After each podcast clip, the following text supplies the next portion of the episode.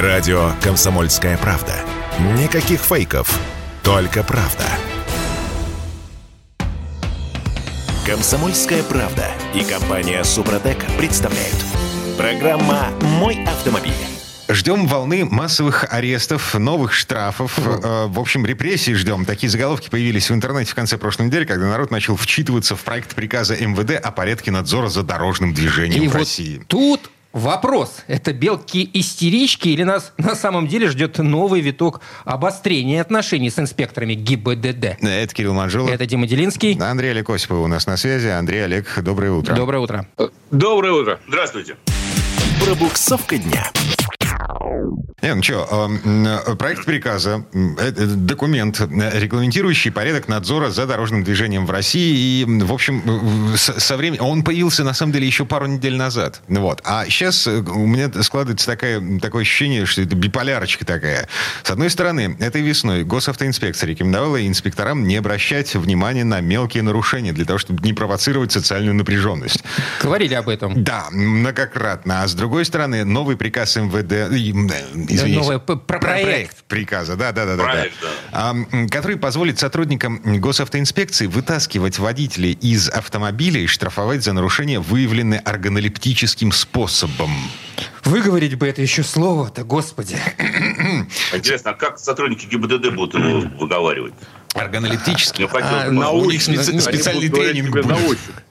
На нюх. Мне кажется, у вас э, глаза красные. Так у вас же не глаза главные, а кожные покровы. Это надо спинным, Неважно. спинным мозгом Моя чувствует органолептика блондинка. подсказывает мне. Нет, Когда по- скажешь гаишнику слово «моя органолептика мне подсказывает», он тебе незамедлительно должен вернуть водительское удостоверение со всеми документами и сказать «извините за беспокойство и отпустить вас своей Вот. Если ты смог выговорить это слово, то Да, ты ты уже однозначно трезв. ты однозначно трезв. да. Да, окей. А, а, В старой инструкции написано, что инспектор вправе предложить водителю выйти из машины.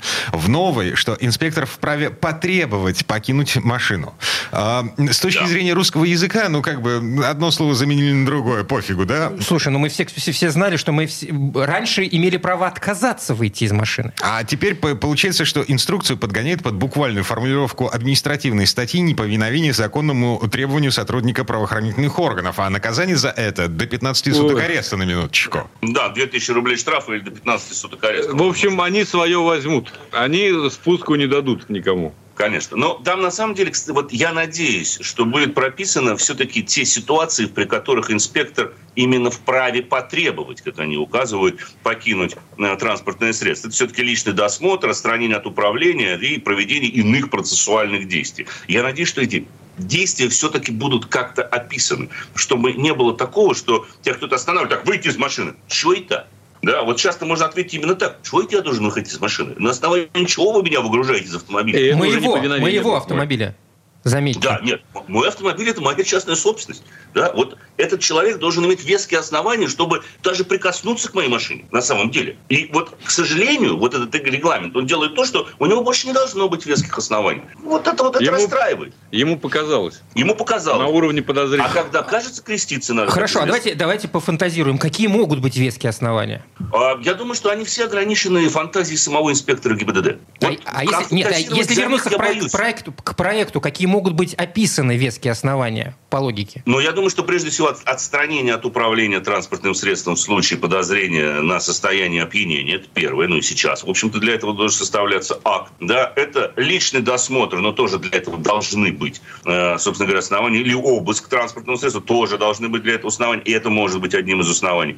Ну, что еще может быть? Ну, для того, чтобы, я не знаю, проверить состояние водителя или как капот открыть. Просто Что- что я, я- знаю. я- я к чему? Из всего пе- вышеперечисленного, э, в общем, можно подогнать... ну, мне показалось, что он как- как-то себя нервно ведет.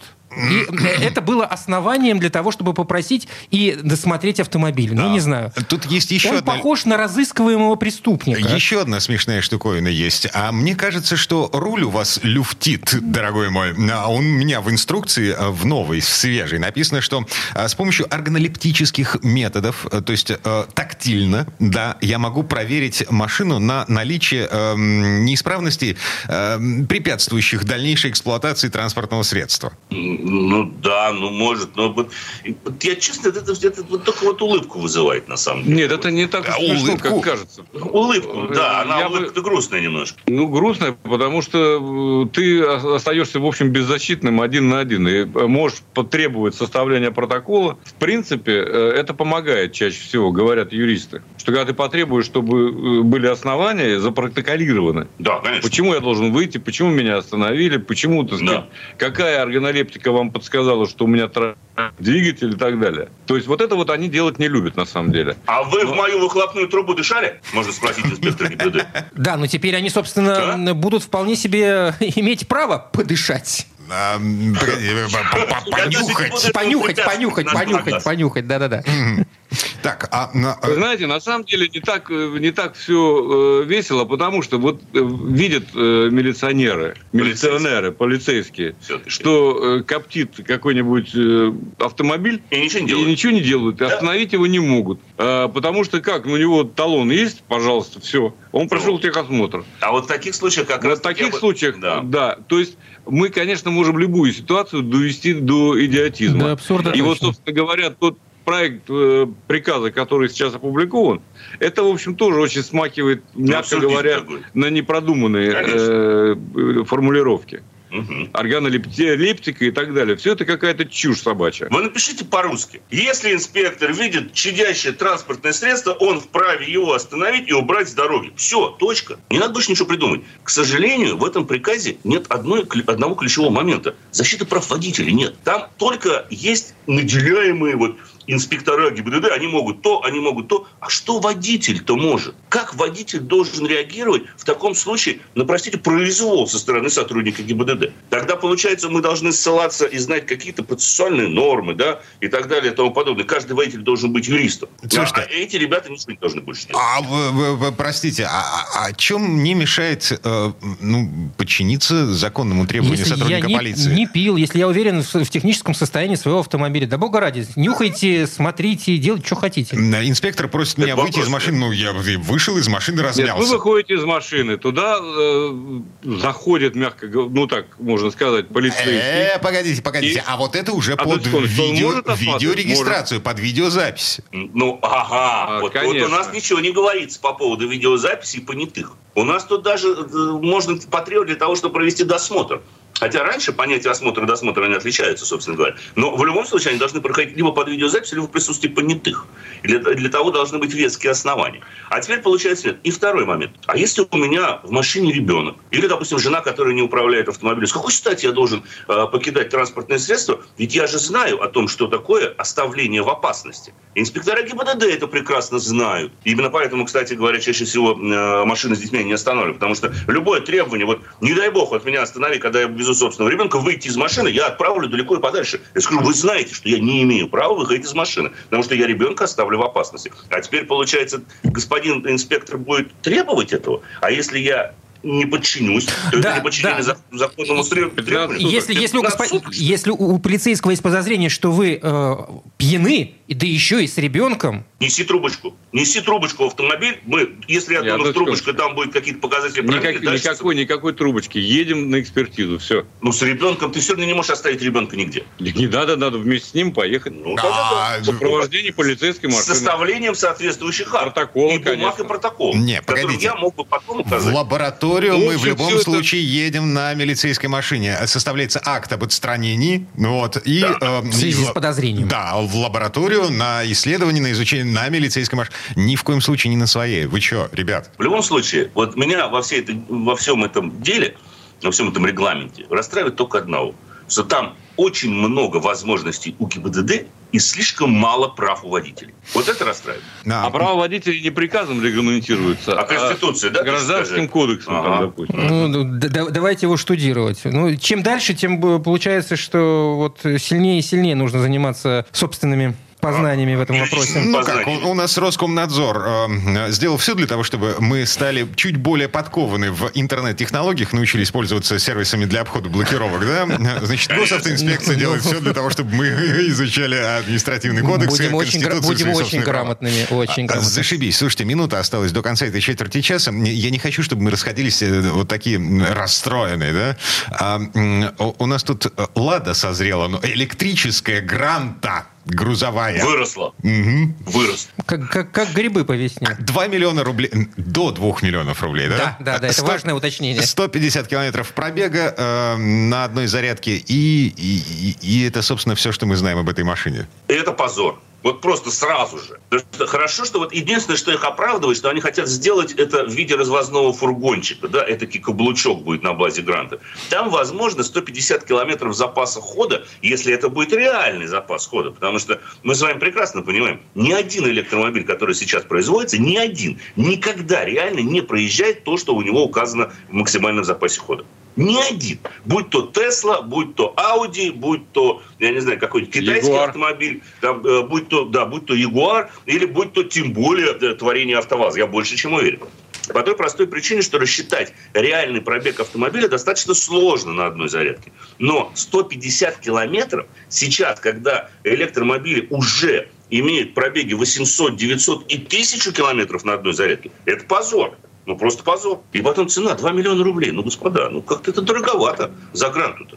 Ам, Андрей Косиповы, э, скептики. Еще те. Э, Парни, спасибо, хорошего Спасибо. дня. Удачи на дорогах всем. Счастливо, берегите себя. А мы вернемся в эту студию буквально через пару минут. В следующей части программы к нам присоединится Юрий Сидоренко, автомеханик, ведущий программы «Утилизатор» на телеканале ЧЕМ. Поговорим о том, как экономить на ремонте. Комсомольская правда и компания Супротек представляют. Программа «Мой автомобиль». Как экономить на ремонте автомобиля в нынешних условиях? И варианты с велосипедом прошу не предлагать, потому что на дачу или в путешествие, тем более, на велике далеко не уедешь. Короче, реальные работающие способы экономии обсуждаем в этой четверти часа. Я Дмитрий Делинский. И я Кирилл Манжула. А автомеханик, ведущий программы «Утилизатор» на телеканале Че Юрий Сидоренко у нас на связи. Юр, доброе утро. Доброе. Доброе утро. Автомастер. Значит, дедовские способы вспоминаем. Да, на- нас же официально возвращают там условно в 90-е годы э, со всеми этими экологическими нормами, Ну, с, с упрощением автомобилей, с отсутствием ЕСП, э, АБС, вот, вот это Вообще все. мелочи. Да. Слушайте, я сейчас очень смешно. Я пока готовлю свои автомобили к э, съемочному сезону, к новому. Мы начинаем новый сезон моей программы снимать. Вот. И э, езжу сейчас на ВАЗ-2105. И всех это очень забавляет и удивляет, потому что люди узнают, ну, я как бы езжу, э, там, захожу там на, на фирму, в магазин запчастей и так далее. Они говорят, а что такое, чё- почему на этой машине? Я говорю, ну, так мы все на Евро-0 переходим. Ну, Ребят, При- вот при- я уже перешел. заново. Да, давайте все нормально. Здесь евро ноль. Причем нормальный ноль. Она 82 года машина. Мама родная. а, 40 лет. Карбюратор. Да, да, да, там все в порядке, Дим. Там все как надо вообще в ней. А, Вот, то есть так, хорошо. матерью э, изоленты и кувалды э, разводным ключом Так, сантехническим. представляешь, как, как, как- как раньше это было престижно на пятерочке-то, а? Ладно, Да. слушайте, тут на днях м, было письмо в правительство России с просьбой поддержать такое решение проблем с запчастями. А, Значит, российские запчасти не подходят к иномаркам, да? Не вопрос. Давайте наделаем переходников в промышленных э, масштабах. На масляные фильтры, например, переходников будем наделаем. фигачить все одинаковые, переход... одинаковые фильтры на все автомобили. Ну, ты знаешь, это же это сейчас вот на уровне уже правительства на- этим озадачились. А вообще-то давно уже было. У меня раньше работал токарь в сервисе. Ну, к сожалению, сейчас он уже не может работать, просто старенький стал. Все, у него был токарный станок. Мы, мы прекрасно адаптировали наши запчасти под э, иномарки. Ну, это было где-то, ну, лет 15 назад, то это, это еще нормально было. Потому что тогда все забыли, когда было время, когда запчасти стоили дорого. Когда люди себе резину не могли позволить купить. Ну, забыли уже. То есть вот я реально первый комплект резины, я на него копил год. То есть я работал год конкретно автомехаником, еще вел там КВНы, э, режиссировал, и чтобы заработать себе на 4 зимних колеса. Это сейчас, а, такой, пошел там, купил. Было. Теперь уже далеко не так. Так что сейчас у нас есть два только пути вообще решения вопроса. Это либо нужно больше зарабатывать, э, начинать, либо э, включать режим экономии. Так, Вот. включаем режим экономии, потому что больше зарабатывать... Ну, не все могут себе это позволить. Ну, будем говорить за себя, да. Ну вот смотрите, сэкономить на, на запчастях э, ну, практически невозможно. Потому что ну, что-то брать совсем плохие запчасти это глупо. Потому что эта экономия, она свеч не стоит. Эта запчасть через какое-то время тоже навернется. И, соответственно, потянет за собой какую-то другую еще запчасть, которая тоже станет неисправной. Вот. Здесь экономить нельзя. То есть на... Здесь экономить нельзя. То есть на ремонте автомобиля экономить нельзя. Вот. Значит, можно экономить. Давайте вспоминать вот старые, вот как Дима сказал, дедовские, грубо говоря, наших пап, мам, э, способы, вот как вот мы, как они ездили. Ну, первое, это, конечно, самое важное, это плавная езда. То есть вот те, кто вот были у нас любители там погонять и так далее, чтобы стрелку такометру там подвалить ее вправо как можно дальше, вот еще там в район красной зоны зайти, это забываем.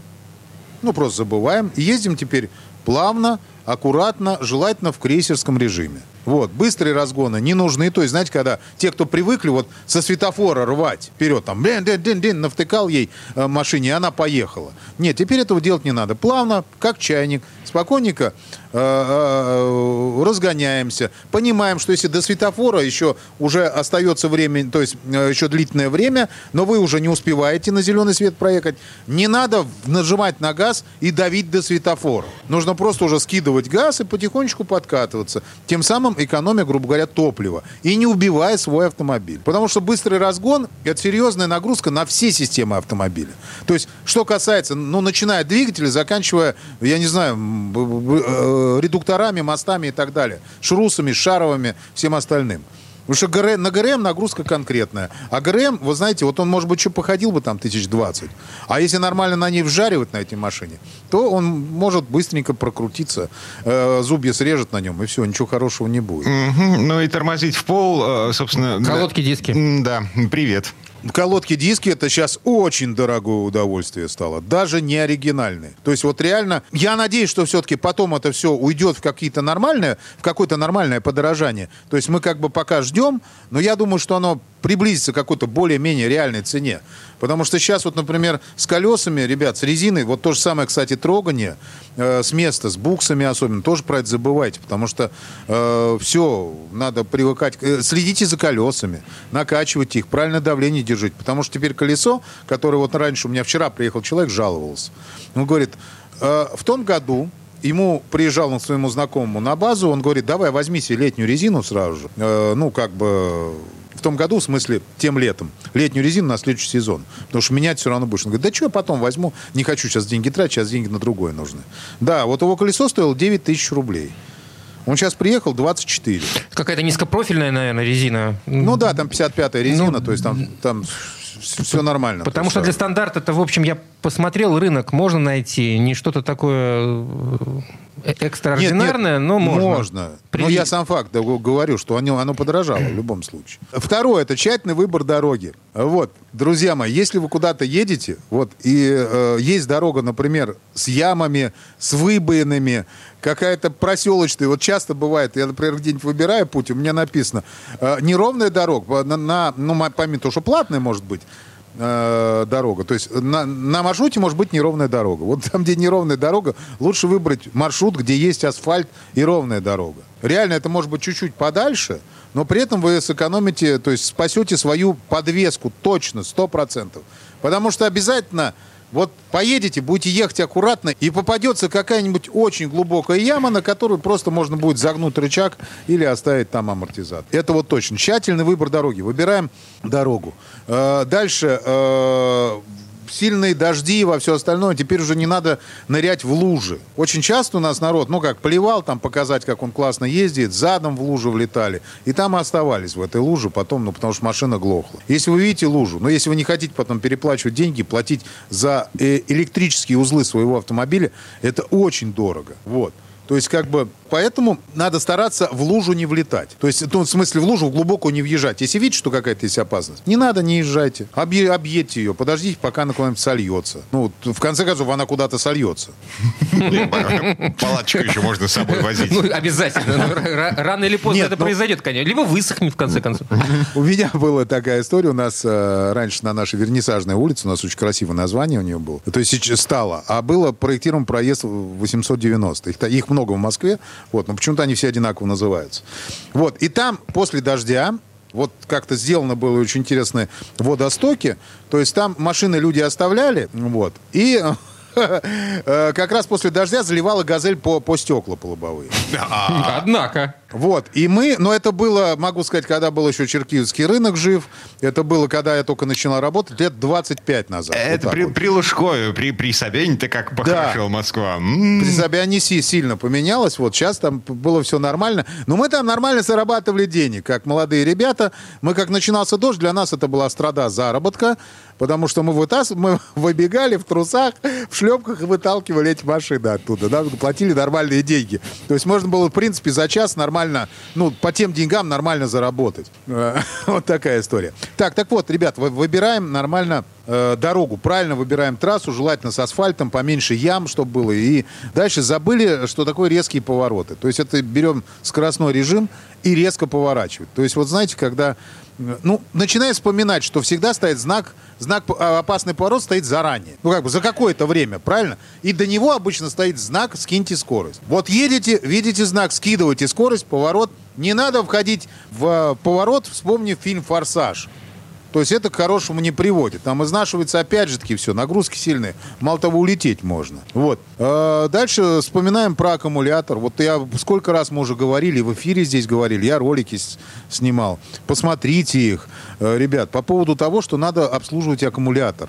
То есть обязательно, просто сейчас вот возьмите, вот когда вот, я не знаю, будет время, приехали вы на дачу, например, возьмите, протрите его, снимите клеммы, от, открутите там, ну как, пробочки, если это возможно, проверьте уровень электролита. То есть смажьте клеммы, э, электроды на аккумуляторе, на которые одеваются клеммы. То есть все, обслужите его. Поверьте, он у вас еще хотя бы какое-то время послужит. Потому что аккумуляторы сейчас тоже стоят, тот, который раньше стоил 6 тысяч, он сейчас стоит где-то 11-12. Ну, готовы тратить больше?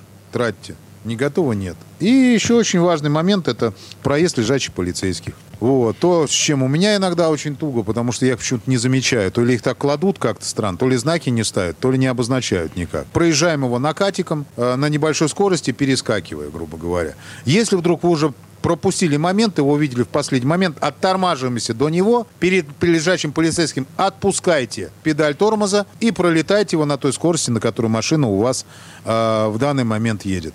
Потому что лучше будет проскочить на скорости, чем на тормозах.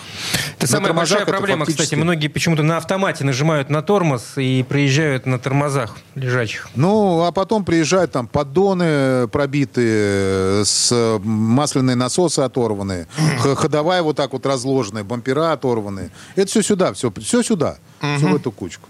Ладно, приговариваем. Время экономии наступило. Юрий Сидоренко, автомеханик, ведущий программу «Утилизатор» на телеканале ЧЕМ. Э, Юр, спасибо. Спасибо. Хорошего дня. Большое спасибо, всем удачи. Ну, а мы вернемся в эту студию буквально через пару минут. В следующей четверти часа у нас Федор Буцко. Поговорим о том, есть ли смысл заглядывать в Европу в поисках автомобилей. У них там тоже кризис авторынка. Комсомольская правда и компания Супротек представляют. Программа «Мой автомобиль».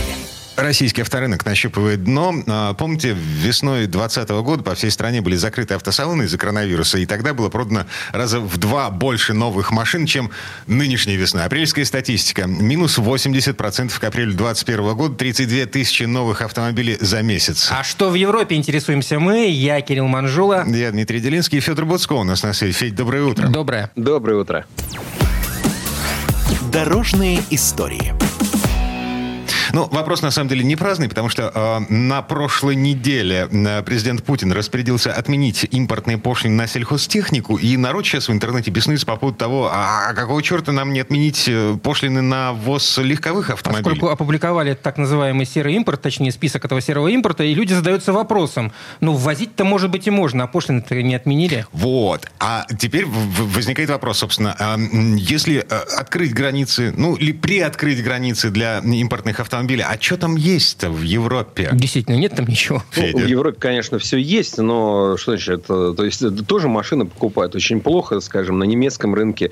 А у них тоже там крупнейшее падение там за очень долгий срок. Э, апрель это минус почти 22% минус. Это мы-то привыкли, да, то есть это у нас, ну, все, кто живет, в общем, собственно, в России, и чем дольше живешь, а, тем, тем а, больше привыкаешь к тому, что вот, ну, эти кризисы, эти падения рынка, все это там встречается, бывает. И когда ты уже пережил там, и помнишь, например, не знаю, 1991 год, там, 2 апреля, ценники на хлеб, молоко, там, на любые товары изменились 3-4 раза. Это сегодня-то мы привыкаем, что вот цена поменялась, ну да, она часто меняется, мы ворчим, недовольны. Но то-то время было другое, тогда же ценники, они же были как гвоздями прибиты. Вы вспомните любые советские там игрушки, там посуду, там прям вот на пластике, на металле выгравирована была цена, или там, э, значит, отлита просто там, С2Р, 3К, там, понимаешь, 2 рубля 3 копейки. Она так стоила десятилетиями.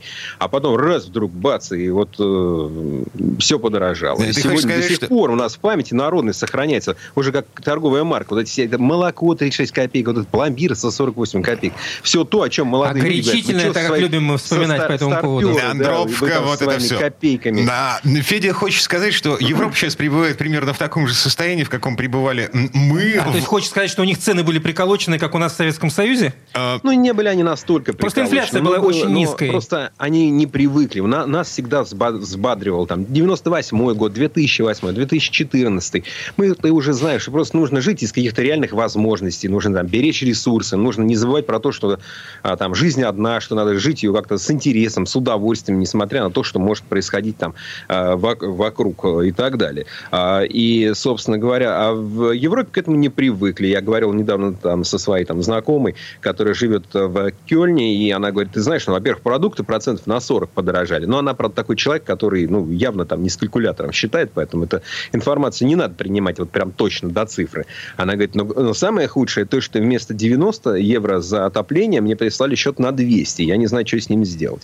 Ну, то есть, это все есть, это все продолжается, но если все-таки вернуться к автомобилю и автомобильному рынку, то, соответственно, э, очень крупное падение. Такого падения не было даже в а пандемии. Это, в чем причина-то? Потому как машины подорожали? Почему такой большой, серьезно просел рынок? На 20% а для Европы, наверное, достаточно большие цифры. Volkswagen остановлен из-за того, что косы э, для машин их делали на Украине. Связь с продажами ну, да, автомобилей, потому что их нет, получается? А это все вместе, да. Э, с одной стороны, давят зеленые, а, что вот все хуже и хуже будет, будет житься тем, кто а, там ездит на машине. Например, в Берлине сейчас такой вот э, тоже большое обсуждение идет целый э, квартал, ну, такой большой квартал в районе Кройцберга, э, решили сделать, он не безавтомобильный, но там нельзя остановиться на автомобиле. Просто поставили такие бетонные тумбы, ну, то есть теоретически ты остановиться можешь, но как только сзади подъедет какая-то машина, ты уже должен будешь продолжить путь. То есть там просто нет парковки вообще,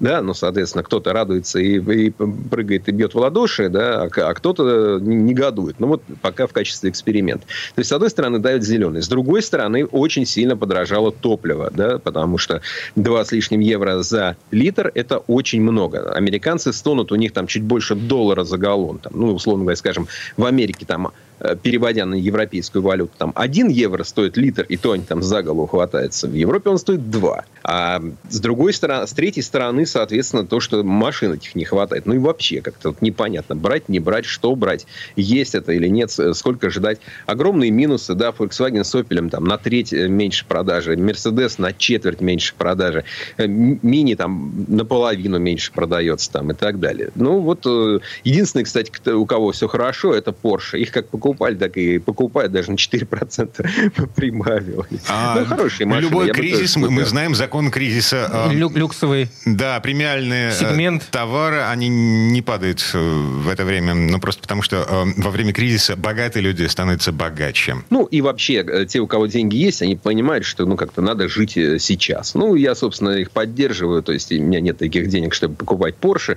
Ну, я, в принципе, тоже считаю, что это всех касается, жить надо сейчас, и, ну, нет возможности купить там машину дорогую. Ну, поездите на своей старой. Путешествуйте, не знаю, пешком ходите, наслаждайтесь погодой, радуйтесь. Ну, ну, ну мало ли чего.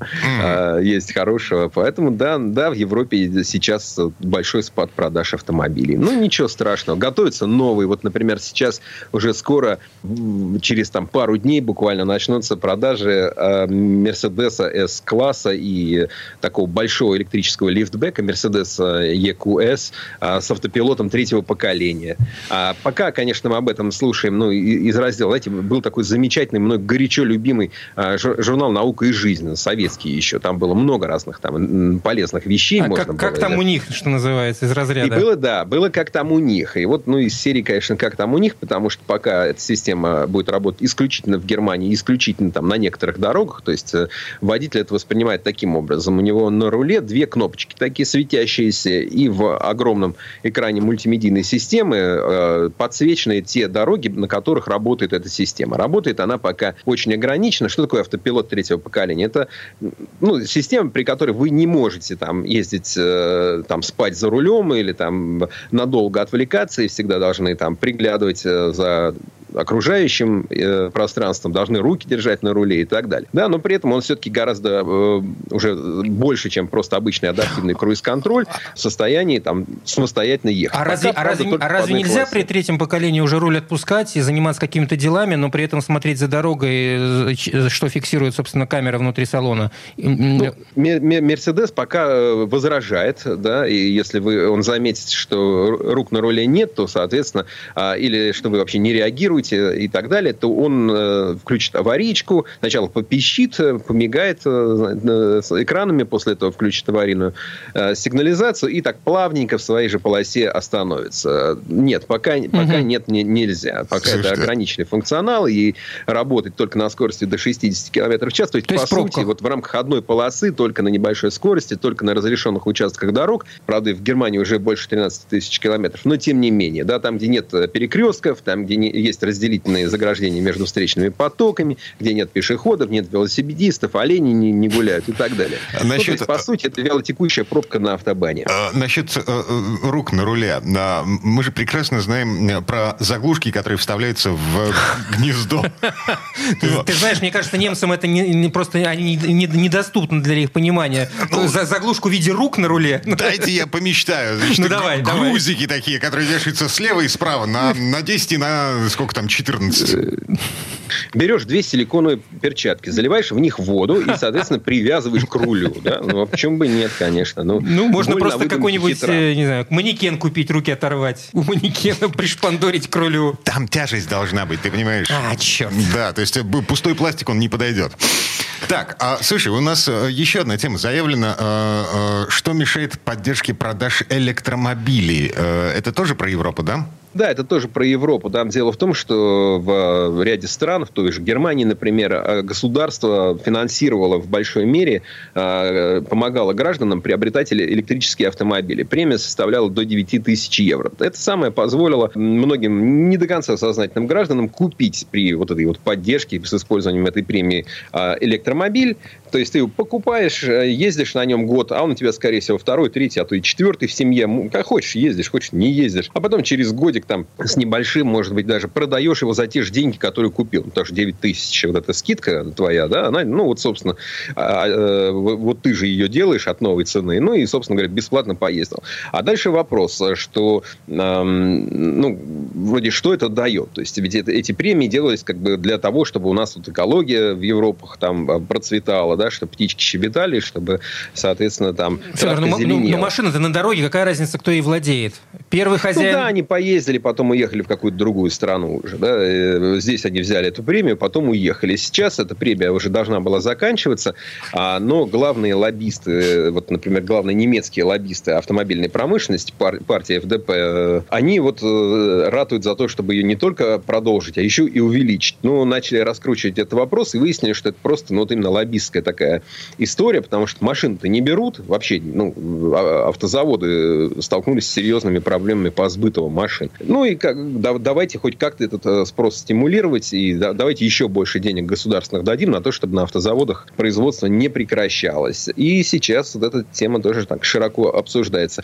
А так, э, в, общем мы не против, пусть платят, а потом мы эти машины заберем. Они хорошие, там есть классные марки. Вот мы это кто? Интересно, как мы это заберем нынче? Заберем как? Ну, посмотрим как. Наверное, паромом, я думаю, скорее всего. Паром Рост, Росток-Петербург, я думаю, такой какой-то паром нам нужен. А, Федор Буцко был у нас на связи. Федь, спасибо, хорошего дня. Хорошего дня. Всего вам доброго. А мы вернемся в эту студию буквально через пару минут. В следующей части программы у нас журналист и летописец мирового автопрома Александр Пикуленко. Послушаем историю о кораблях на колесах или о плавающих грузовиках. Мы сами не до конца понимаем, что это такое.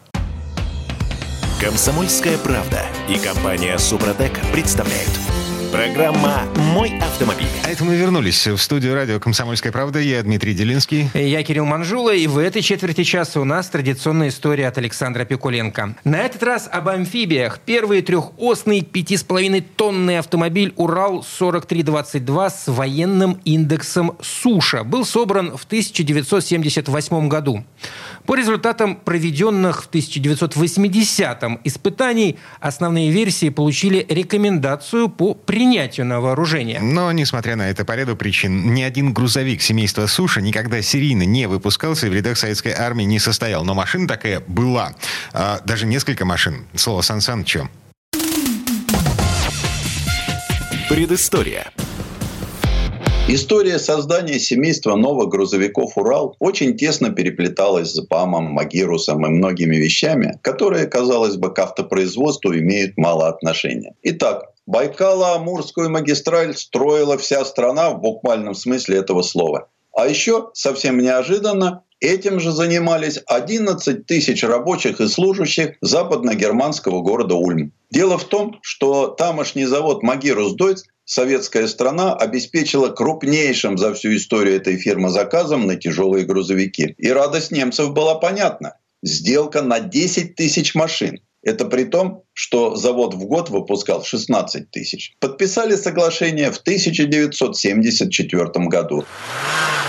Немецкие магирусы произвели сильное впечатление на советских инженеров да и на министерское руководство тоже. Всех поразил не только дизель воздушного охлаждения, но и модульная кабина. К ее общей сердцевине можно было приварить дополнительные детали и получить кабину как для капотного грузовика, так и для машин бескапотной компоновки. И тогда, приглядевшись к этой интересной конструкции, инженеры из МИАСа в 1977 году приступили к созданию принципиально нового семейства грузовых автомобилей повышенной проходимости, которого в Министерстве обороны а ведь именно там захотели новый грузовик, присвоили шифр «Суша». В техническом задании значились машины колесной формулы 6 на 6 капотные и 8 на 8 бескапотные.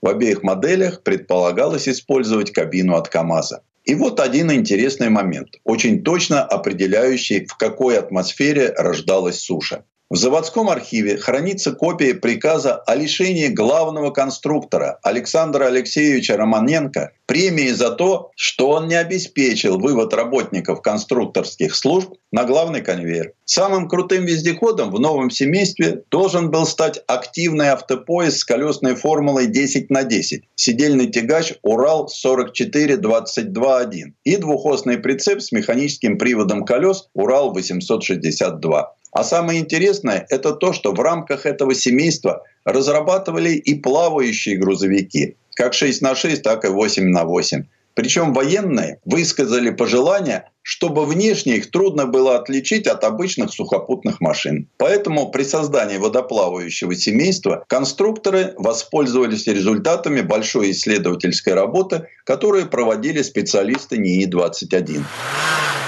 Машины получились незаурядные. Их плавучесть обеспечивал бортовой кузов, а движение автомобиля в воде – винты, установленные в кормовой части справа и слева от рамы. Их привод был от дополнительной коробки отбора мощности. Чтобы Урал лучше держался на воде, объем кузова увеличили и установили специальные уплотнители между платформами и откидным задним бортом. Боковые борта, естественно, не открывались, но это и не предусматривалось и на обычных-то армейских машинах. Да и вообще, кто бы обратил внимание на нестандартный кузов? Мало ли что там наварят на автобазе. А углядеть спрятанные под кузовом винты мог только очень наблюдательный человек. Словом, требуемую военными скрытность конструкции заводчане обеспечили. По крайней мере, милитаристы остались довольны. На плаву машины первый раз испытали на озере Тургаяк. Специально подгадывали время, чтобы рыбаков было поменьше. Ведь речь идет о совершенно секретной в то время технике. Причем основной секрет не скрывался в недрах конструкции, а лежал, точнее плыл прямо по поверхности. Вы только представьте удивление удивление случайного наблюдателя, когда самый обычный с виду грузовик плыл по воде. Причем перед совершением заплыва требовалось только одно – установить спереди специальный водоотражающий щит. Уже в сентябре 1979 года на приемо-сдаточные испытания были отправлены 6 автомобилей. Два с формулой 6 на 6 с разными базами и грузоподъемностью и два колесной формулой 8 на 8. К ним придали две амфибии. Но поскольку моторы с воздушным охлаждением, как у Магируса, к этому моменту были не готовы, все машины были с дизелями от КАМАЗа и АМЗ.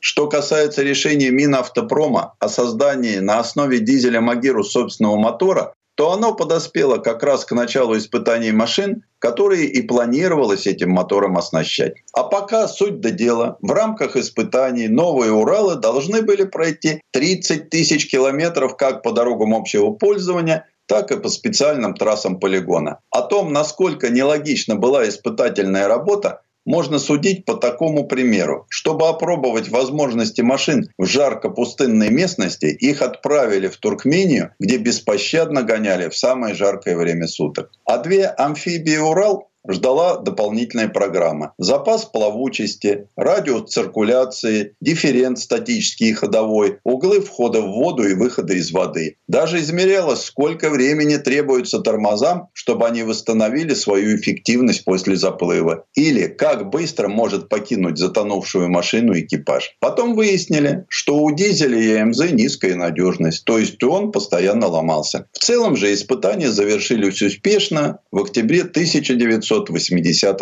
года. И семейство Суша было рекомендовано к принятию на снабжение советской армии. А вот с мотором все было не так хорошо. Конструкторская документация для организации серийного выпуска нового 234-сильного дизеля «Урал-744», а это и был прирученный к нашим условиям воздушник «Магирус», была отправлена с мяса на Кустанайский моторный завод в 1987 году в самый разгар перестройки. В те годы огромная страна все еще жила надеждами на будущее. Говорят, что выбор Кустаная как место для завода по выпуску 15 тысяч дизелей в год – заслуга Нурсултана Назарбаева. А причина оказалась очень романтичная. В те годы в Кустанае работала текстильная фабрика с многотысячным женским коллективом, а мужчин не хватало. Как мы знаем, вопросу демографии в нашей стране всегда уделяли большое внимание. Оборудование на завод поставляли немцы. И в 1990 году завод заработал. Правда, за три года было сделано всего 405 двигателей, после чего в его новых цехах наступила пронзительная казахстанская тишина. Производственная программа, между тем, предусматривала, что половина грузовиков будет с кустанайскими воздушниками, а вторая с камазовским жидкостником. Это и стало последним камешком, похоронившим семейство Суша. Сначала подвел Казахстан, а потом страшный пожар на моторном заводе КАМАЗ решил уральцев всех надежд. А тут еще и военные начали отказываться от суши. Но, как известно, что не делается, все к лучшему. Уральский автозавод выжил, и его конструкторы разработали новое семейство тяжелых вездеходов. В него вошли машины формулы 4 на 4, 6 на 6, 8 на 8 и даже 10 на 10. Так что история Уральского автомобильного завода, что в городе Миас, продолжается. Предыстория. Сан Саныч, спасибо. Это был Александр Пикуленко, летописец мировой автомобильной индустрии. И у нас на этом все на сегодня. Дмитрий Делинский. Кирилл Манжула. Берегите себя. Программа «Мой автомобиль».